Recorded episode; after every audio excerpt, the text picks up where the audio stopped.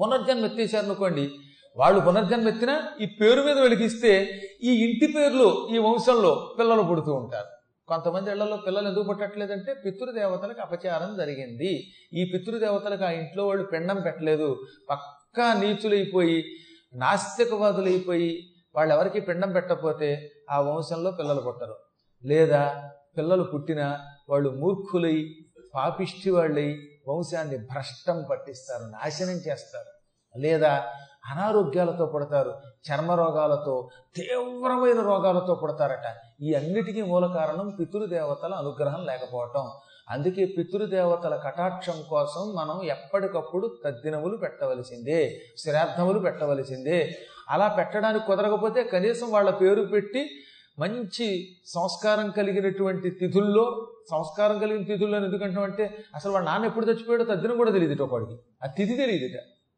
అలాంటప్పుడు ఈ అమావాస్యలు గ్రహణాలు వచ్చినప్పుడు పురోహితులకు అర్చకులకు స్వయంపాకం దానం చేసేస్తే ముగ్గురికి తక్కువ కాకుండా దానం చేస్తే అప్పుడు ఈ పాపం కొంతవరకు ప్రాయశ్చిత్తం అవుతుంది.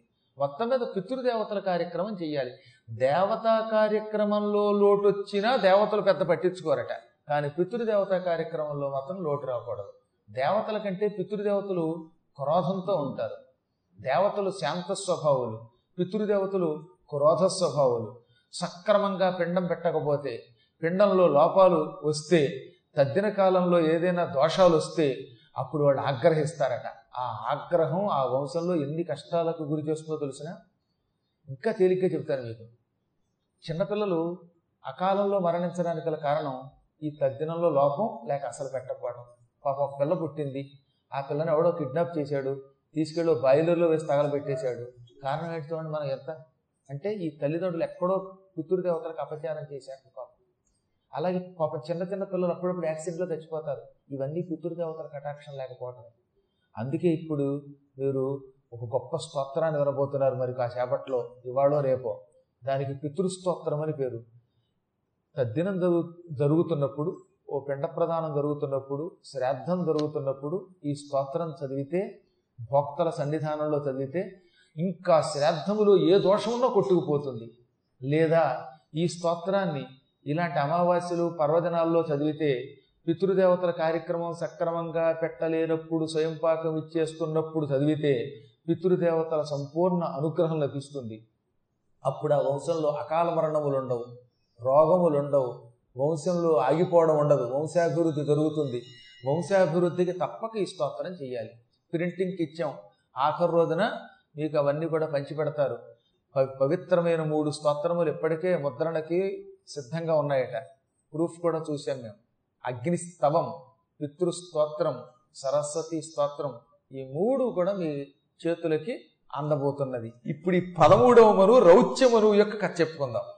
చాలా కాలం క్రితం రుచి అని పేరు కలిగిన ఒక ప్రజాపతి పుట్టాడు. అతడు బ్రహ్మమానస పుత్రుడు. జితమమతాహంకారుడు సతత శమాఢ్యుడు రుచి ప్రజానాథుడు అహర్పతి కృంకిన చోట సుఖస్థితి శయనింతుచును తొల్లి క్షితిజరియిల్చెల్ పూర్వం రుచి అని పేరు కలిగిన ఒక మహాత్ముడు బ్రహ్మవంశంలో జన్మించిన పుణ్యాత్ముడు జత మమత అహంకారుడై బతికాట. అనగా ఆయనకి మమకారం లేదు. నాది అనే ఒక భ్రమ లేదు. ఈ ఇల్లు నాది ఈ ఆస్తి నాది ఈ కుటుంబం నాది అనే భ్రమ లేదు ఆయనకి. అహంకారాన్ని జయించాడు. జత జయింపబడిన మమత అహంకారములు కలిగిన వాట అహంకారాన్ని జయించచ్చేమో కానీ మమకారం జయించడం మరీ కష్టం అండి బాబు. బాబోయ్ నేను సామాన్యుడు అనుకుని కొంతైనా బతకగలుగుతాడు. కానీ నాది కాదు అని ఎవడన్నా అనుకోగలడా? కనిపించిన వస్తువు మీద వ్యామోహం పొందకుండా ఉండడం కొంచెం కష్టమే. అందులో ముఖ్యంగా ఈ సంసారంలో ఉన్న కొన్ని సుఖాలు ఉన్నాయో అవి వదులుకోమంటే వదులుకోలేము పొరపాటు కూడా.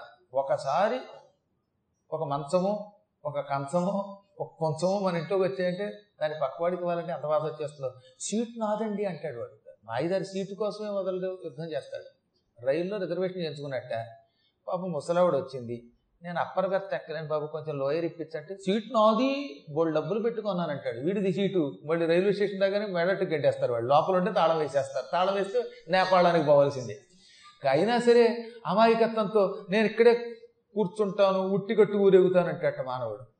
కాబట్టి మమత్వం జయించడం కష్టం. ఈ రుచి ఇటు మమత ఇటు అహంకారం రెండింటిని జయించాడు ఇంద్రియ నిగ్రహం కలిగిన వాడు సతత శమాఢ్యుడు బయట ఉన్న ఇంద్రియములను జయించడము కంటే అంతరింద్రియములను జయించడం చాలా కష్టం. ఆంతరిక ఇంద్రియములను లోపల లోపల పైకి కనపడకుండా ఉన్న ఇంద్రియ వాసనలను జయించడం కష్టం.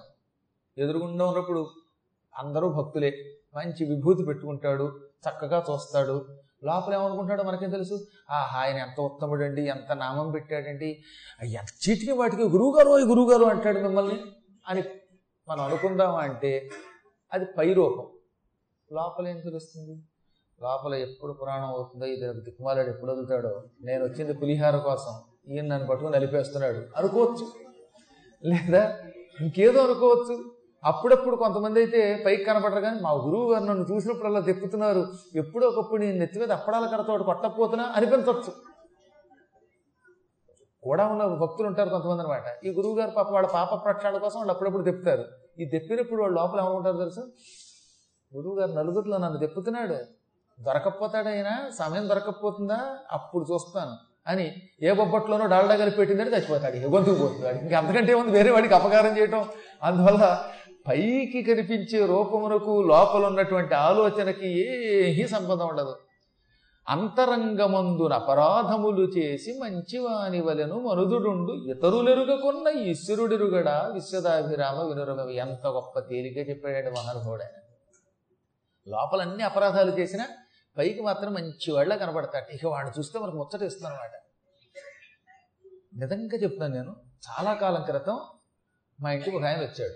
ఎప్పుడు చూసినా విభూతి పెట్టుకుని జపం చేసేవాడు. మా ఆవిడ వంట చేసేది ఆ వంట చేస్తున్నప్పుడు కూడా పాప అలాగే కూర్చునేవాడు జపం చేసేవాడు.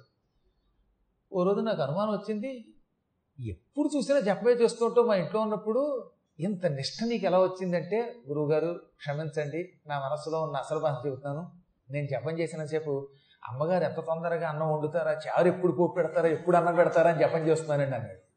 పాపం వాడు ధర్మాత్ముడు నా దగ్గర నిజం చెప్పేశాడు. ఈ జపం చేస్తున్నంతసేపు కూడాట ఆయన జపం ఏంటి అనమాట అమ్మగారు తొందరగా పులుసు వండాలి తొందరగా పోపు పెట్టాలి ఆకు వేయాలి తొందర తొందరగా భోజనం పెట్టాలి. ఈ గురువు గారు అసలు ఉపన్యాసాలని వెళ్ళిపోతాడు. తొందరగా తెవలసిన మధ్యాహ్నం పన్నెండున్నర కల్లా భోజనం పెడితే బాగుండు అని నన్ను ఆవిడ్ని తలుచుకుంటూ జపం చేశాట అప్పటి నుంచి నేను ఒక నిర్ణయం తీసుకున్నాను. పూర్వం రెండింటి దాకా కొంచెం లేటుగా భోజనం చేసేవాళ్ళం. పాపం ఇలాంటి వాళ్ళు వచ్చి ఎప్పుడు వీడు భోజనం పెడతాడని ఎదురు చూస్తూ ఉంటే ఎందుకు వచ్చింది ఈ బాధ అని షార్ప్గా పన్నెండింటికల్లా వాడికి పెట్టినా పెట్టదని నేను తిన్న మొదలెట్టాను. కాబట్టి అప్పటి నుంచి హాయిగా ఉంది గ్రహణానికి అలవాటు. ఇంటికి వచ్చిన వాడు నాతో పాటు పన్నెండింటికి తింటాడు. ఎంత కొనుక్కుంటారు మీరు ఒంటి గంటన్నర దాకా అవతలవాడిని మార్చేస్తుంటే వాడు ఇలా లోపలే కొంగ జపం చేస్తాడు. కాబట్టి ఎందుకు చెప్తున్నానంటే జపమాల చేతిలో ఉన్నంత మాత్రం చేత నోట్లో నాలుక తిరుగుతున్నంత మాత్రం చేత విభూతి రేఖలు నుదుట ఉన్నంత మాత్రం చేత మనస్సు అక్కడే ఉందో లేదో మనం చెప్పలేం. అంతరంగంలో ఏముందో చెప్పలేం.